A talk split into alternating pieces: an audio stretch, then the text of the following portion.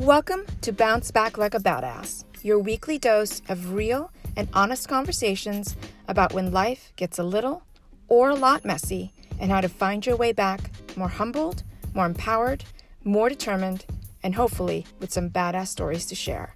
Here's your host, Kat Coley.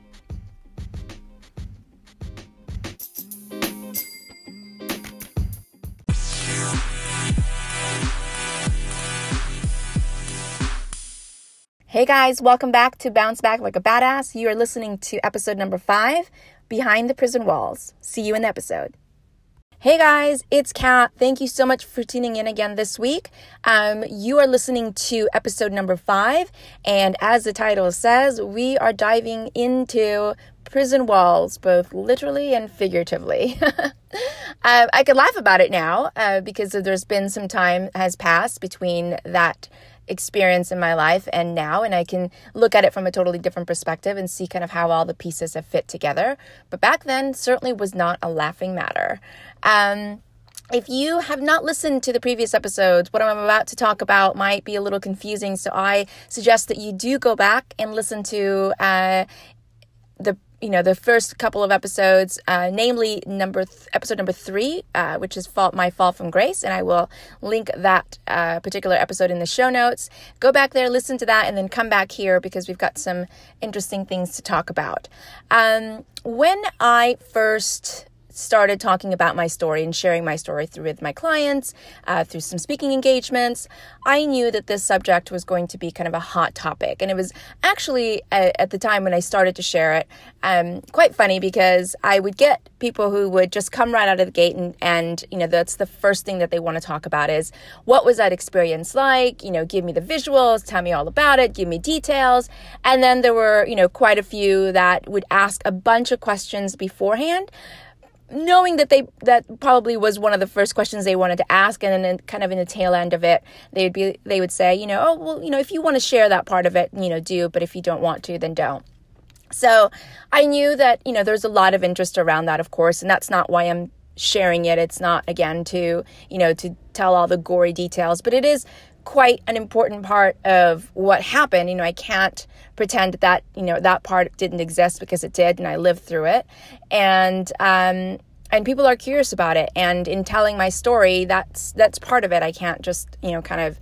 Um, walk through that like as if you know that was no big deal because it was and when i say you know this prison wall figuratively and literally and figuratively prior to me going or leaving uh, I created my own little prison, and again, self-inflicted, my own fault. Not not sitting here, you know, blaming anybody. It was it was my own ordeal, my own creation, and but prior to I, you know, uh, leading up to that that part, that point in my life, I created this wall around me and and my partner at the time because up until the point actually he found out because he didn't know what had happened before I was let go.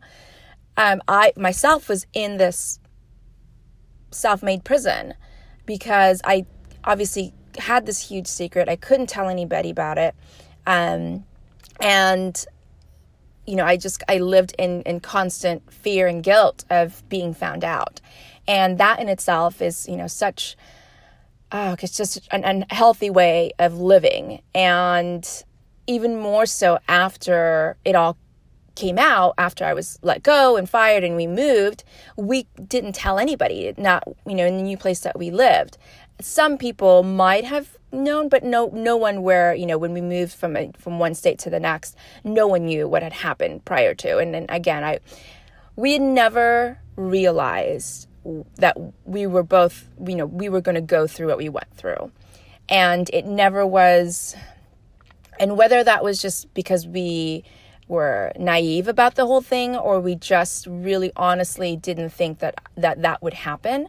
And because of the assurance of my uh, lawyer that I would get probation and everything had along the way as, as I was going back and forth and, and doing all, um, having to, to do all these uh, court proceedings, not at any point during that time there was just no inclination. Granted you know what i signed it said you know that it nothing was ever guaranteed that i wasn't going to go. Um, but it was high probability that i wouldn't.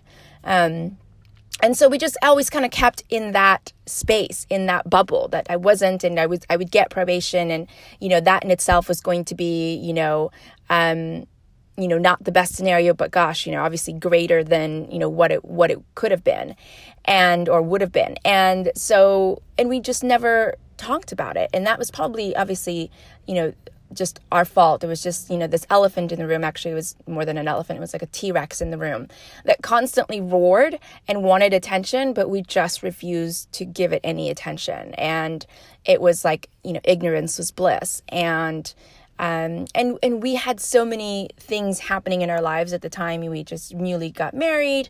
We had this. We just had uh, our baby girl, and so you know, half of me was like absolutely elated. And you know i had this new career that i just absolutely loved but I, and half of me was like you know trying to live in that moment. And then there was the other half of me gosh that was just absolutely scared. And there was this just huge mountain of crap behind me and I just kept suppressing it and suppressing it and suppressing it. And I don't know, you know, for you guys that are out there that are listening, if you've ever heard the term that, you know, when you suppress your emotions and your feelings, they manifest into something else. And my God, they did, you know, from headaches and ulcers and uh, rashes and just you know other things in my life not just that but you know just just not so great things in my life it just because you just if you don't you know, if you don't deal with them and really deal with it and you suppress them and you try to hide it and you know, I'm sure for those of you in the audience listening, you know, hopefully you know, you've never had to deal with something like that, but I'm certain that you probably had to deal with something you know close to that where you're just you know you're trying to ignore an elephant in the room and you just and to ignore it you have to suppress your emotions and your feelings and and pretend that everything is okay and have this you know facade that you know all is great and and underneath it's not and and things just manifest out of that anyway so that was kind of the world that you know the prison that that you know I created for me and I created that you know thus for us um, and we, you know, we didn't speak to anybody about it. Barely any of our family knew. Um, and, you know, a few of our friends knew, and that was it. And so when it came time for me to go through the sentencing, um, I was quite confident that everything was going to go as planned. That I think I, I even mentioned it in, in one of the earlier episodes when I said that I drove into the court uh, courthouse, you know, and, and parked in four hour valet parking, thinking, surely I'll be out in four hours. And, but, you know, I'll, I'm going to just chat as, as briefly as I can because obviously this description and, and, you know, talking about the experience in itself, you know, could take literally days to talk about. So I'll, I'll give you the whole, the light, the highlights and lowlights of it. Um, and so the day of the sentencing, I, I like I said, I drove in and my you know my family the ones that knew about it asked if they wanted me to be there or if I wanted them to be there I'm sorry. And I you know I said no. I just was one I was just too embarrassed for them to be there. I didn't want them to be you know kind of looked at and shamed you know depending on who was there. And and you know I I just felt like if I, I had gotten myself into this mess on my own, I was going to get myself out of it. And so I told them that I would call them and text them, you know, once I was out. So I walk into the courthouse and I'm going through security and I, you know, look up and I see familiar faces. And at first I was like, gosh, I know those people. It's interesting. You know, now mind you, there'd been a couple years now between the time that I was let go and, and this and the sentencing procedure. And so, you know, when you know, when you think you know somebody, you know, they look familiar and you're like, gosh, you're trying to place how that you know them. And I was like, God, I, I feel like I know them. They look quite familiar. So it wasn't until I got through the security line and was collecting my stuff that it, that it dawned on me. I was like, oh shit, these are the people from my work. Oh my God, they're here for me. And all of a sudden, and I don't know why, but it was that instant where I was like, this is for real. Like this, this is the real deal. And it just, for whatever reason, it just felt like I was going through like another court proceedings where no one was present. You know, their attorneys were present at those court proceedings, but no, no one else from, you know, my previous employee, um, employer uh, was there. This was like, oh God, this is really happening. So anyway, I, you know, there's quite a few of them. And so we go up to the courtroom, and my lawyer is late. And again, oh my, I have so much to say about this whole lawyer situation of mine, uh, but that's going to have to come in a much later episode. But in any case, my lawyer was late, so I just kept getting pulled further and further down the, the docket. And so finally, my lawyer comes and he sees, you know, I am freaking out. And so he's trying to reassure me, he's trying to remind me that the parole and probation department had done this kind of extensive interview and this is what they do. They do they interview both sides and then they have a recommendation for the court for the judge on what they think the sentencing uh, should be. And nine times out of ten the judge will kind of will trust what they that what the suggestion is. And in this case it was probation five year probation i think it was.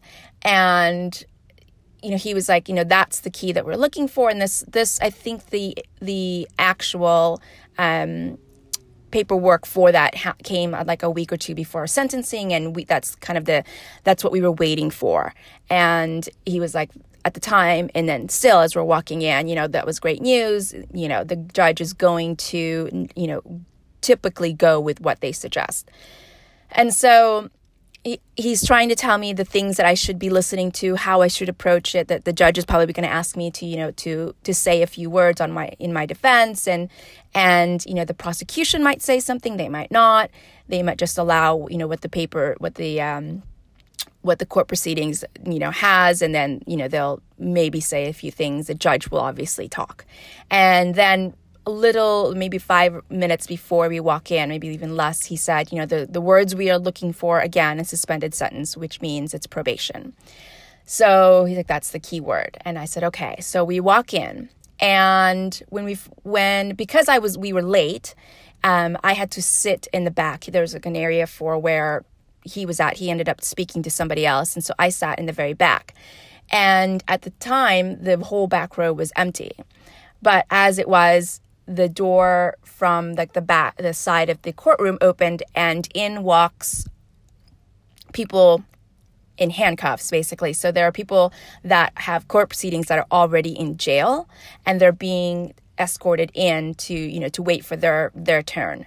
And so there's a whole this whole row which i then have to share with with them because that was the only that was reserved for them and they're kind of they're handcuffed to each other and then there's a police escort in the front and in the back and so they're all kind of walking in. And and again so surreal because i was like wow you know never even thinking for a second that that that could possibly be even me.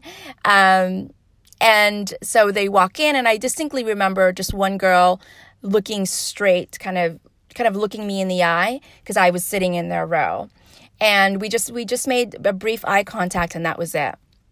And i can tell you that there was a lot of those type of things. I don't know if that was just the universe whatever it was. It was just there were a lot of those very interesting um, it seemed like nothing but much later on down the road I, I saw the significance of those little instances. And this was one of them which i will i will get to um, once i go further into the story. So the judge uh, calls me and I get to the front and the prosecution starts arguing their case and I was not prepared for that. That's not what my lawyer had said would happen. They, well, he didn't say it wouldn't happen. He just said it, you know, they might say a few words, but they they were building their case because I think obviously they knew what the parole and probation had recommended for my sentencing and they wanted to build their case and they that's not what they wanted. That's not the outcome they wanted. So they started to build their case. I, you know, had to listen to, you know, their their whole uh, spiel, and then the judge asked me to speak, and then I spoke on my behalf, and then you know, taking responsibility, owning up to what I had done, and then the judge spoke, and he was not. Um, he didn't mince words. Let me put it that way. He he basically told me exactly how he felt about me, how he felt about the situation, and um, and he, he kept going. And I was trying to pay as much attention as I could, but the whole scene was quite surreal. And I, I will use that word a lot. And if I can find a different word that best describes the situation that I was in, I will. But it was it was very surreal. It felt like I was like in the middle of a tornado and there was just so many moving parts because when you're in the courtroom there's just you know in in a, in a, a case like or in a courtroom like that where there's there's a lot of cases that need to be to you know that that need to be uh, looked at or or um you know just there's just a lot of people in there that you know are are it's you're in and you're out and you're in and you're out. So there's just a lot of things happening and they're not you know they don't involve you. So there's just people coming and going uh, just people you know speaking to each other and conversations happening. And there was just a lot of things going on around you. And you're trying to figure out like what you need to pay attention to and who you need to pay attention to and not get distracted but i certainly was. I was truly looking at the judge trying to as much as i could pay attention to everything he was saying but i was literally looking for you know those words the suspended sentence word and that's basically what i just kept thinking in my head. I was like okay i've just got to remember that you know that's that's the words those are the words i'm looking for. So, in one of those instances where I'm kind of getting distracted by what's in the room, I noticed the bailiff like move as the judge was still speaking, move from the side of the room to the back of the room. And I don't, again, here's one of those things again where the time it didn't seem significant, but it certainly was very significant um, after. So he moves like to the back of the room, and the judge is still speaking. He spoke for quite some time again, certainly did not mince words with me, you know, definitely told me how he felt about me and how he felt about the case and so on and so forth. So as he's speaking, my my I look at my lawyer and he's just writing things down. He's got his head bent down over the desk and he's just and we're both still standing up. And he's writing and he's writing. And then I f- kind of feel somebody standing behind me and again there was other lawyers there so there was people kind of milling behind where we were at you know because maybe they were next in line and i just figured that was just that was just another lawyer or, or somebody else and so finally just it felt like it was kind of getting into my personal space and i remember looking up over my shoulder to the like over my right shoulder and there was the bailiff that had just moved from the side of the room to the back of the room and eventually had made his way behind me and I didn't realize that he had done that. And so it just again felt strange and I just kept looking at him and I kept looking at the judge and I kept thinking, what is he what's he doing back there? And as the judge was ending his spiel and he never said the actual words I was looking for, which was the suspended sentence. I he basically said the last thing he said was, I remand you to 19 months in state prison.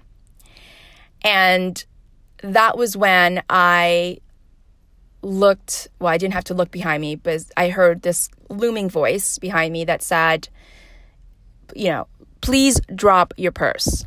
And at the time, my, my purse was on my right shoulder. And I was like, excuse me? And I, again, confused. And he's like, drop your purse. And I kept looking at, and then I looked at my lawyer, and there was kind of this buzz in the in the in the um, courtroom, and I didn't know if it was the buzz was from me. I, I, just I didn't know, and I look at my lawyer, and all he's he looks at me and says, "I'm sorry," and I said, "What do you mean you're sorry?" And he's like, I'm so sorry, I'm sorry, I'm so sorry. And those were the words he just kept repeating over and over again. And then he's like, I'll call your husband. I'm so sorry, I'm so sorry. And I was like, what is going on? I was like, please, someone tell me what is going on.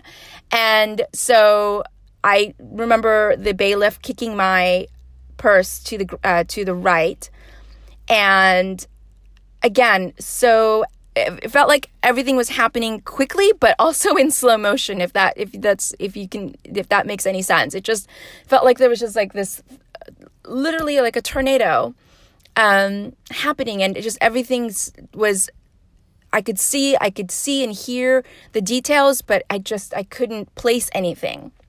And so the bailiff, um, once he kicked my purse over and away from me, he asked me to put my hands behind my back.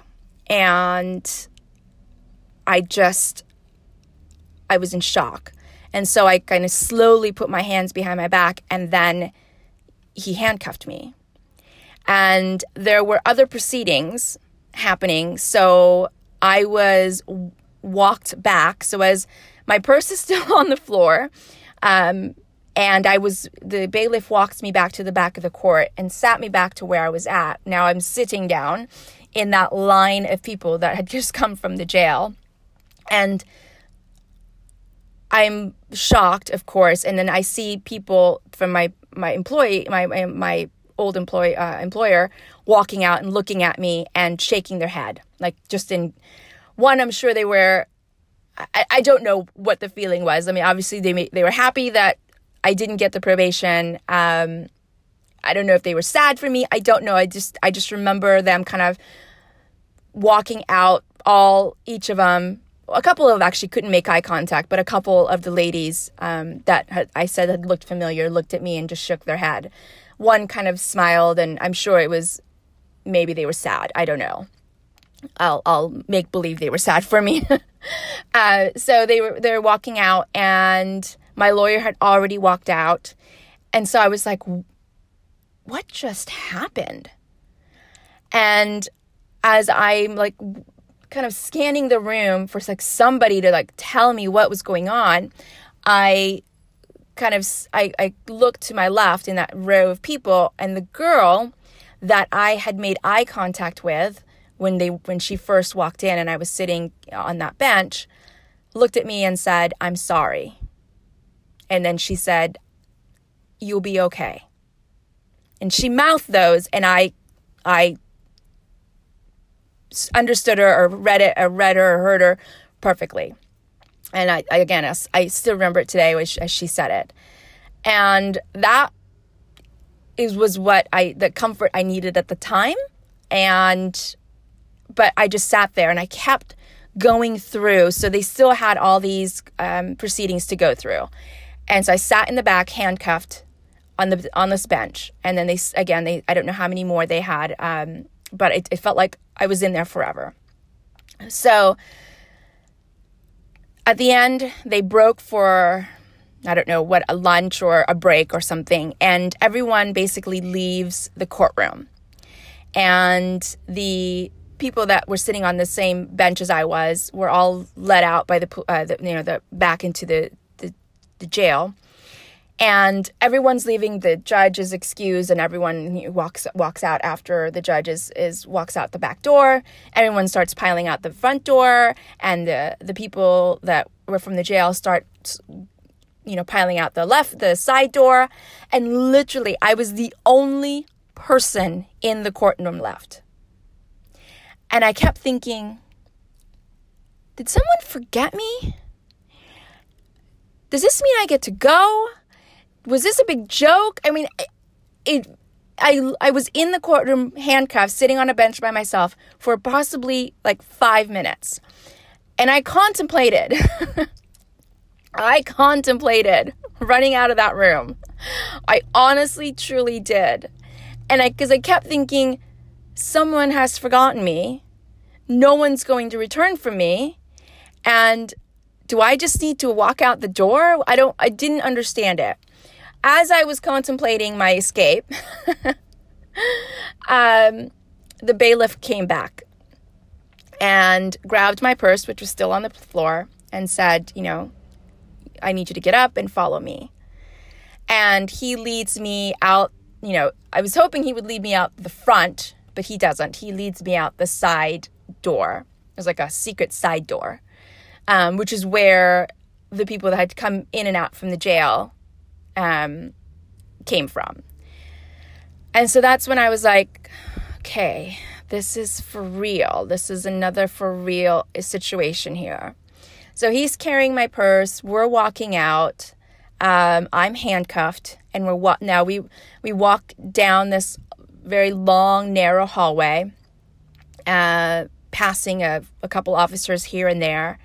And I, he knows I'm in shock. And he, for the first time, I, he, he looked at me and said, "I'm I'm sorry." He's like and I said, "Well, I'm like, what for?" And he said, "You know that you have to go through this." He's like, "It's I understand you have a daughter." So the bailiff actually knows ahead of time what's going to happen or what, you know, what decision the judge is going to make. That's why he had already moved behind me.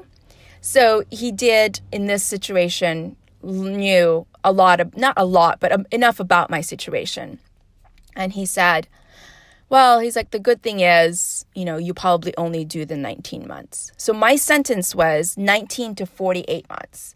So I could do a minimum of 19 months all the way up to 48 months. And I looked at him and I said, 19 months? And he said, yeah. He's like, you, you'd have to do the minimum. He's like, and that's, you know, because of what you signed and your plea agreement, you have to do the minimum.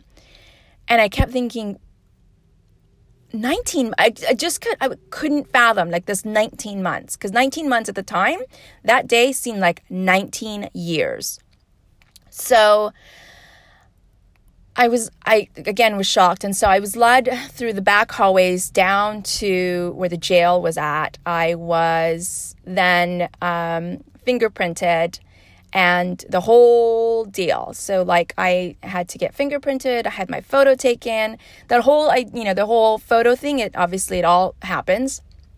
Um, again, I'm I'm just like I, I couldn't believe it was still happening. Like I just I felt like I was just gonna wake up from the dream. Someone was gonna come in and they were um, gonna tell me there was a huge mistake and that they had read the wrong, you know, the wrong sentencing and I was free to go. So there was a part where I they allowed me to look at my phone not send any messages or make any phone calls, but to look at my phone to get three phone numbers. Um, and I, you know, shaking as I'm, you know, trying to write down my husband's phone number, um, my sister's phone number, and my lawyer's phone number. Those were the three numbers I had written. I had to, I tried to quickly write down, but I was shaking so hard. I was crying. I just was. It was just a very emotional time. Then I had to give up. Um, like my wedding ring, uh, any jewelry I had on me, um, any of those things I had to give up, and so that someone could pick up my my stuff. Um, and so then I, after I was processed, I fingerprinted and f- photo and everything, I was able to make a phone call. And I just remember I called my lawyer first because I was like, what the fuck? What happened? And he basically said i'm you know again that's all he could say was i'm so sorry i'm so sorry i'm so sorry. I didn't realize it was going to go that way. It seemed like the judge had already made up his mind. You know the prosecution made a good you know a good case. And i was like and i can again i, I will have another episode about this. I was like you didn't say anything. You didn't say anything in my defense. Um, all he just kept acknowledging when he was able to speak, when he was allowed to speak in the courtroom, was he just acknowledged what I had done, but never, you know, there was never nothing in my defense. Like I had to speak in my defense, and that was when you know I was speaking to the judge. So I was like, I, you know, I was mortified. I was like, what, you know, what do I do? And he's, I said, you know, can, can I get another case? Can I get, and he's like, uh, no, it's like, this is, it's a pretty done deal. I'm like, what do you mean it's a pretty done deal? I'm like, I, I have a, I have, I'm like, I have a baby girl. I'm like, that's gonna be, that's turning one in a month. I'm like, I have a husband, a job. I'm like, what, what do you mean this is a done deal? And I'm just, I'm crying. And then I said, you know, you've got to call my husband. Um, and then he then phones, he, he hangs up phones. Um, my husband i call my sister and i don't i don't even recall if i ended up speaking to my sister then. I just recall then um, shortly thereafter calling my husband and um, just crying. Just both of us crying and basically saying you know what how do we do this? What do we do? And i'm like we there's got to be an appeal. There's got to be someone that we can appeal to. There's just got to be something else. And i hung up the phone and I remember just sitting in these kind of row of chairs waiting to go to the jail cell. So it was just kind of in an open area where everyone just kind of comes in to get processed. And they had brought food in, and I was like, no food, not eating. And then um, we go through, then I am put in a cell and I was then led into a, um, I'm still in my clothes and then I'm led into a, um, a cell that kind of holds, I don't know, there was like maybe a couple dozen people. And I remember laying on the bench, kind of looking around and seeing, listening, scared as shit. I was scared. I don't, you know, it's probably one of the times in my life where I was truly scared. I was trying to not cry. I was trying to not show any emotions, but gosh, it wasn't even deep down. It was quite on the surface. I was scared. Um, you know, never had I been in that situation. Never had I um, been hopeless or feeling of, of, of being hopeless. And I certainly was feeling hopeless at that point. And so the process, I, I believe I was there for maybe a day inside the jail cell before then we were moved to another portion of this the jail, uh, which housed um, like they had an A and B tower. And in that was like this, it's like a big room with just beds in it. Um, so we left the jail cell and moved into these tower cells, I guess you could say. And there's maybe 50 or so, maybe more, maybe 100 beds. Could It could be more. It could have been more, just rows and rows of beds. And there's there were phones in the back, and you could do like video calls on the left hand side of the room. It was pretty big. It was like a, a event hall, basically. It looked like, and then there was an outdoor area uh, and we're pretty high up so we're actually it's like a tower you know in in the city or in the, the jail. Um, and you couldn't you could only see the sky. So you could there's like an outdoor area and then there was like this huge wall like a 12 foot wall. Um, and then they had like a fenced um, area that was open and you could see the sky. And that was the only piece of out side that I could actually see. And so in I was in that jail for in that tower jail for 2 weeks. And the first night there we um, we had to then change into the the jail clothing which was I think it was orange or maybe it was blue. I can't even remember. um, and you ate at the t- at the times that they you know allotted you to eat. So um, you ate at like breakfast at like 5 a.m. And if you chose not to eat breakfast, you would just not eat. Um, so they wake you up and they bring in the food inside the the room, and you're kind of excused to eat per row. Um, the officers there were not the kindest and i get it i understand why they why they weren't so kind. Some were kinder than others but the treatment was definitely you were lower much much lower. So um and it was probably you know the f- kind of the first inkling of what it was going to be like for me in prison at that time. And so I did video calls I you know I spoke to my husband and my sister as often as I could. Um, so we had these we had breaks. You could you know you you you had to there's lights out. I don't even remember what time lights out was, but then you kind of had breaks throughout the day, um, and you could only do so many things in this room. You could go outside and you know run around in circles if you wanted. Um, I think some people you know played games, um, read books. People spoke on the phone a lot. Um, I laid in bed a lot, staring at the ceiling, and wondering when this nightmare was going to be over, not realizing the nightmare was just beginning. And so, after about two weeks at this facility, I was um, moved to the state prison. And you're woken up at like an ungodly hour of like two o'clock in the morning. And then you're base and then you are taken from and I knew at some point I was you know I was going to go. I kept hoping I really really kept hoping someone was going to walk in the the door and say you know oh Kat never mind we made a huge mistake.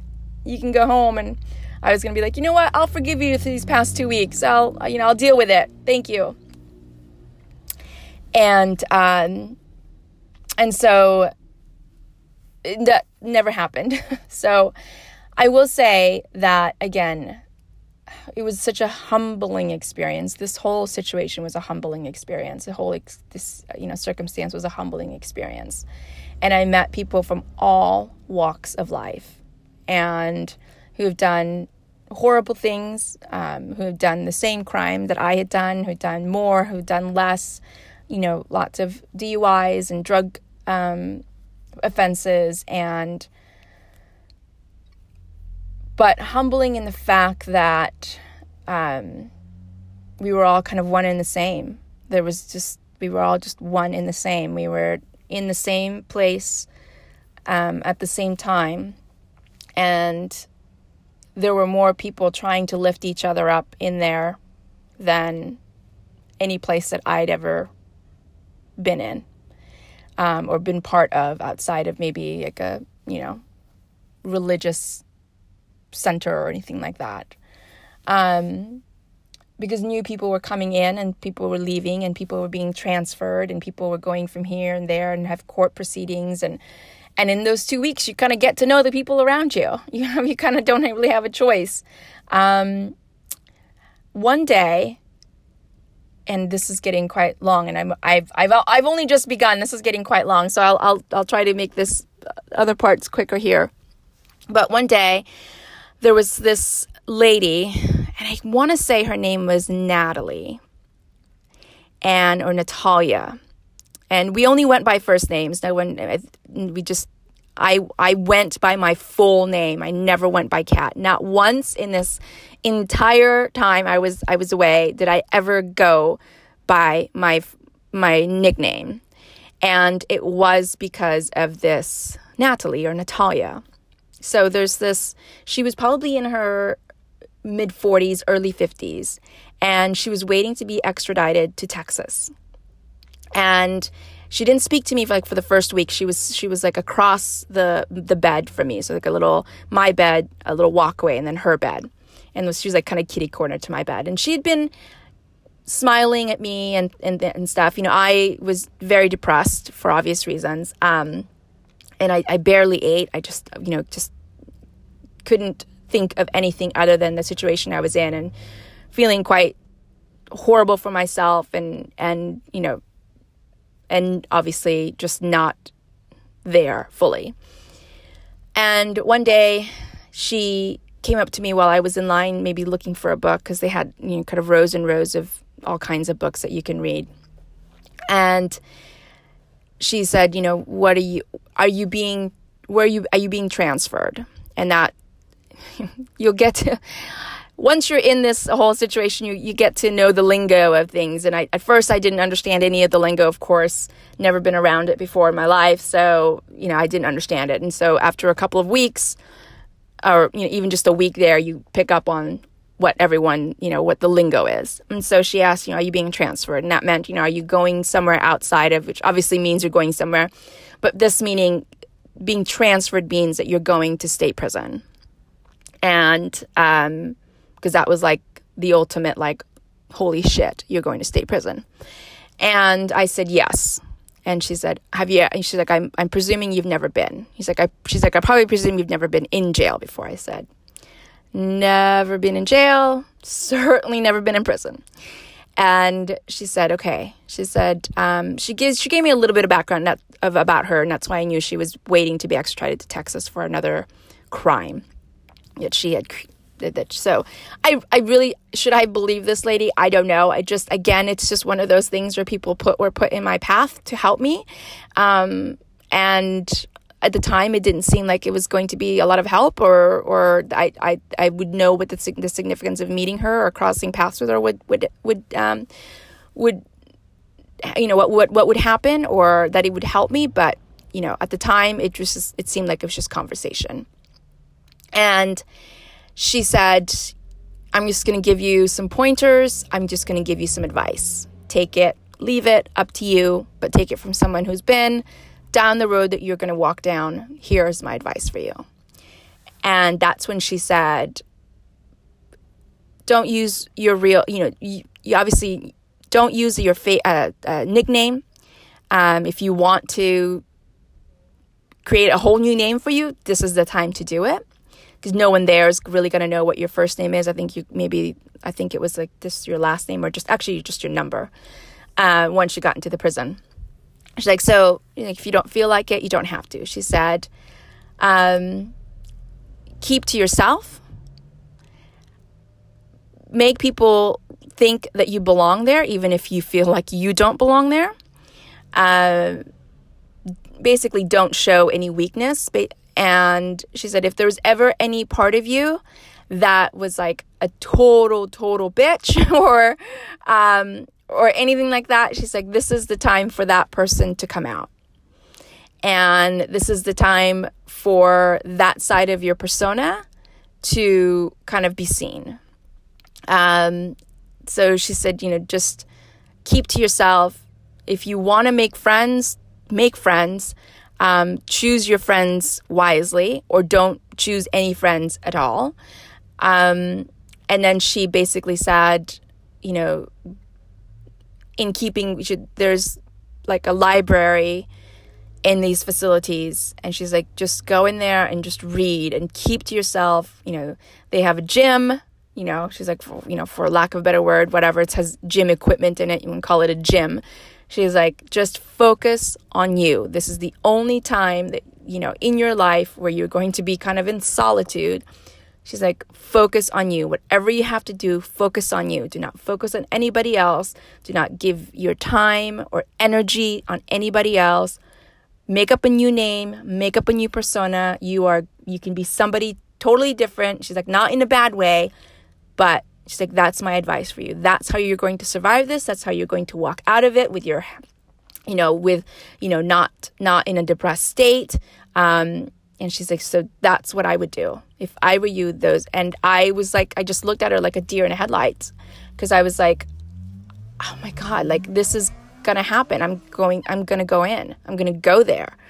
And funny enough, the next day she was gone. So when you are transferred, they wake you, they take you, um, they take you, they transfer you in the middle of the night, or they, you know, they trans, they get you out of that the the where you're at and transfer you out in the middle of the night. This does not cause commotion and just just less people around.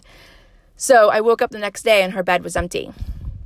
And so, you know, her advice for me came at exactly the right time. And, and unfortunately, when you're in there, you don't know the date that they're, you're going to be transferred. You're just giving a rough date of like in a couple weeks.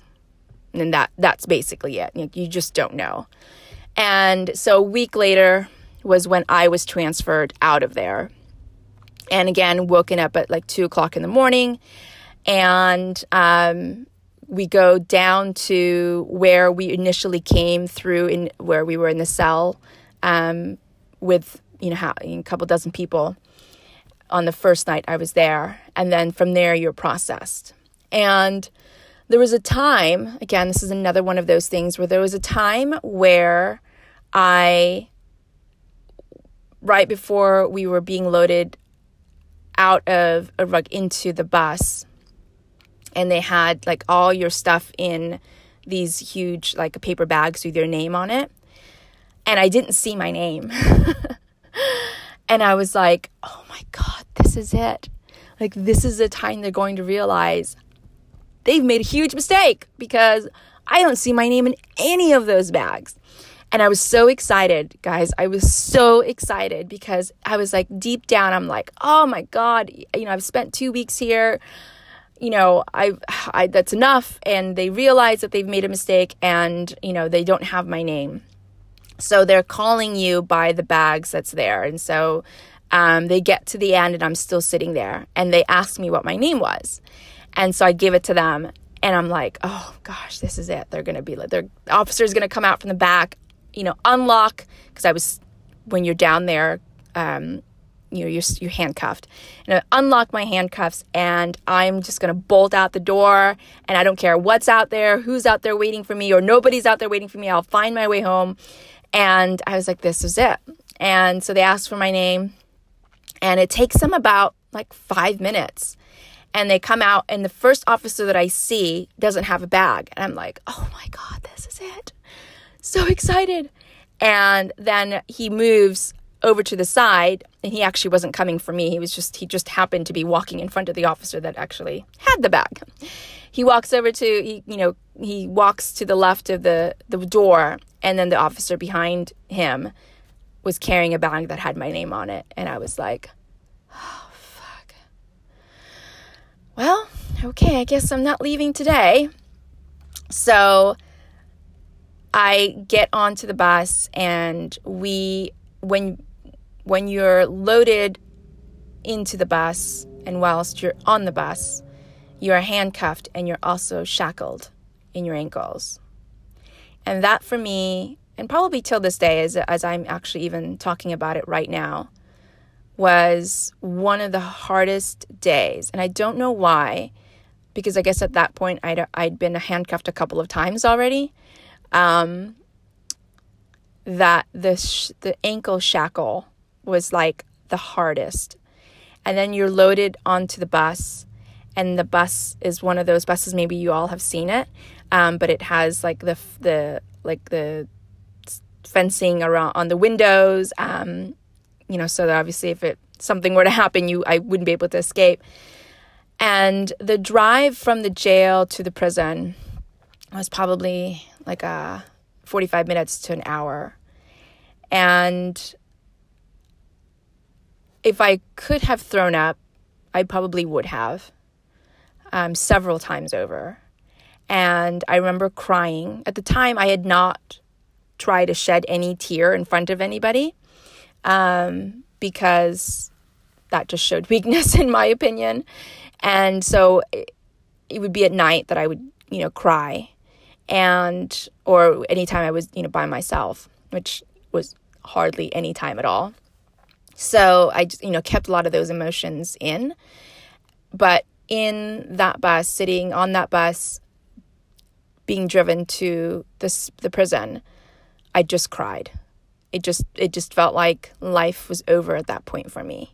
And then I kept thinking about my daughter and my husband and my family and our friends and and just everything. It just kind of like fell apart for me right there. And I didn't care if anyone saw me cry because I, everyone kind of puts up a front, regardless of, you know, how many times they've been, if they've never been, if, you know, whatever their situation was, everyone puts up a front.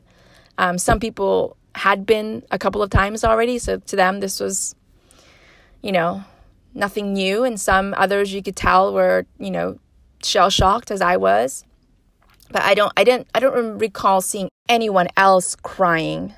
So I didn't care. It was it was a, a devastating time and it was once again I'll use that word surreal. And it just felt like I was in kind of an out of body experience. Here I was on this prison bus being driven to prison and shackled and handcuffed and was just looking around and thinking, oh my God, how did it get here? How did I get here?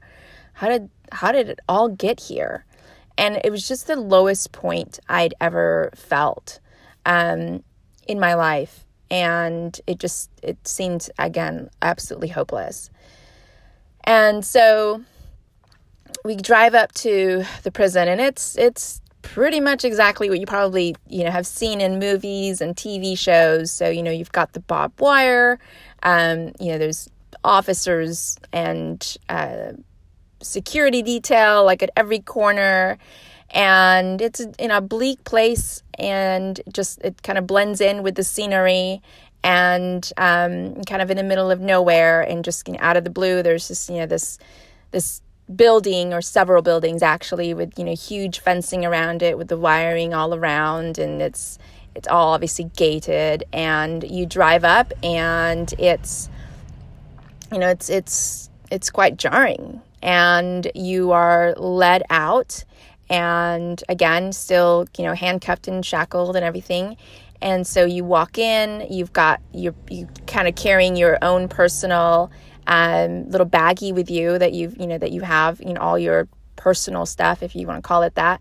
Um, and the gates open and you're you're driven in and then you you get out and then there's kind of this ramp that you have to walk up and uh, it's like a it's like the holding area for for the prison basically. So that these doors roll up and you're let in into a different room. And that for me again was just another like surreal moment after another. I just i felt like you know the bus ride there was like the most devastating and then getting off the bus ride was like another devastating and then walking up the ramp was just like it was just like these series of devastating events that just kind of led down this like holy crap you know life as i knew it was over and so you you go into this to this area um, where you are um, you have to be processed again. So now again, we were I was processed in the jail system. Now I have to be processed in this prison system, and the prison system takes forever. Um, so I think we were in that area pretty much the entire day. So in this like holding area again for the entire day. And I will, you know, the, I, I noticed, I said that it was, this was the prison wall part one because there's just no way that I could fit all of this in into an, even, I'm trying to keep it under an hour episode. Um, so I'll have to do part two next week. Um, and just because, you know, that there's just a whole behind this actual prison wall is like it's, it's a whole other segment. And, but I will, here's kind of the part where I will tell you um, where there's like synchronicities in, in everything that happened. So when I, um, so in this bus, there was probably a couple of dozen people um, that I, I, I, was transferred from the jail to the prison to, uh, with. And most of them, some of them looked familiar because they were in the same tower as I was in or in the same area I was in, and some people did not. And uh, so it wasn't paying, you know, when we were being transferred over, wasn't really paying much attention to anyone around me. It was just kind of focused in on myself and my inner thoughts, of course, were not good, um, but just focusing in on myself and not not really paying too much attention to anybody else. And so when you go into the prison, you are segregated from everybody for a, a period of time where you are in a cell by yourself um, or with actually with another person. I, I think it depends on your crime, honestly. Like if you're going to be like in isolation by yourself or with somebody else, but maximum of two people basically in a cell. And if you remember, the girl from when I was first sentenced, the one that mouthed, I'm so sorry, and you're going to be okay, just happened to end up being the person that I was put in the cell with. So, again, if you believe in people crossing your paths, um, and the universe or whatever you believe in god source universe whatever that it is that you believe in um, putting people in your life at the right place at the right time regardless of you know what part of your life that is i would say this was probably one of them. Because um, this girl had been um, down this road a couple of times maybe i will even say a few times and being with her in that cell, and we were in the cell by ourselves for three weeks. Um, and again, I'll in part two, I will tell more about what that entailed. Uh, allowed me to get honest feedback on what it was going to be like for me because she had already gone through.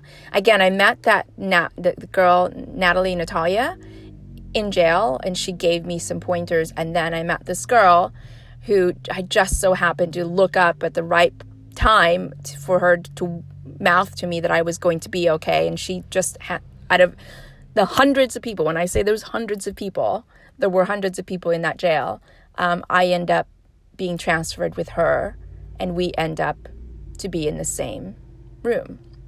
Or I say room, it's actually a cell. And um, she taught me a lot.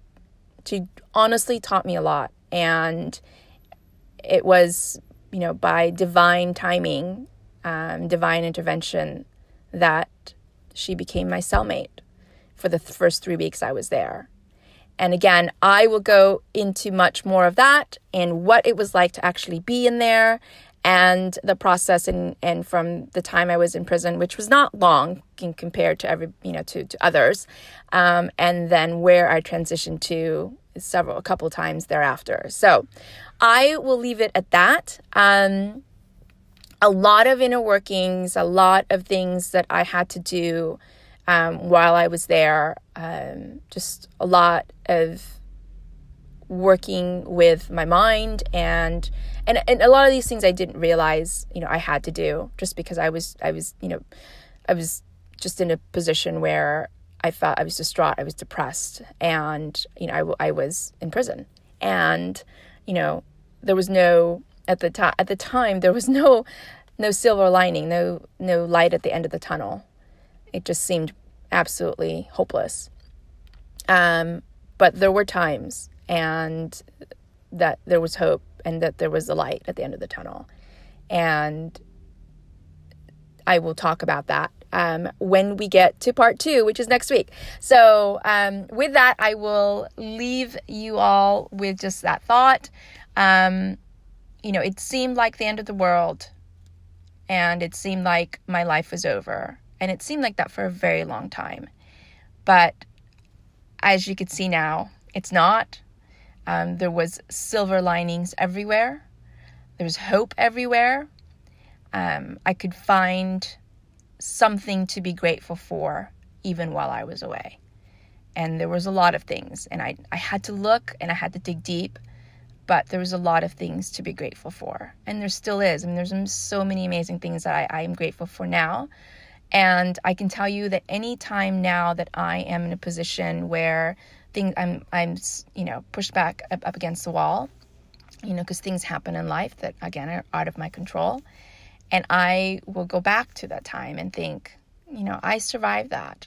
I, if I could find the silver linings in that situation, I can find it in this as well, and it, it's not the end of the world, and that makes me honestly breathe easier because I know I I'm a survivor. I I will survive it, and um, and I will leave it at that. So I will see you guys in next week's episode. Uh, so I'm sorry I had you know other um, I didn't no uh, figure out my the numbering of my episodes um, as far as when I was going to do in, start uh, doing the uh, interviews and start putting those on the episodes. So it will be in like two weeks time. Um, from now that the uh, our interview uh, segment of the podcast will begin. Um, and then I will continue on with this story because uh, I want to share it, and uh, there are people out there that have uh, have interest in hearing it. So I will continue sharing. I will talk to you guys next week. Thank you so much for tuning in. All right.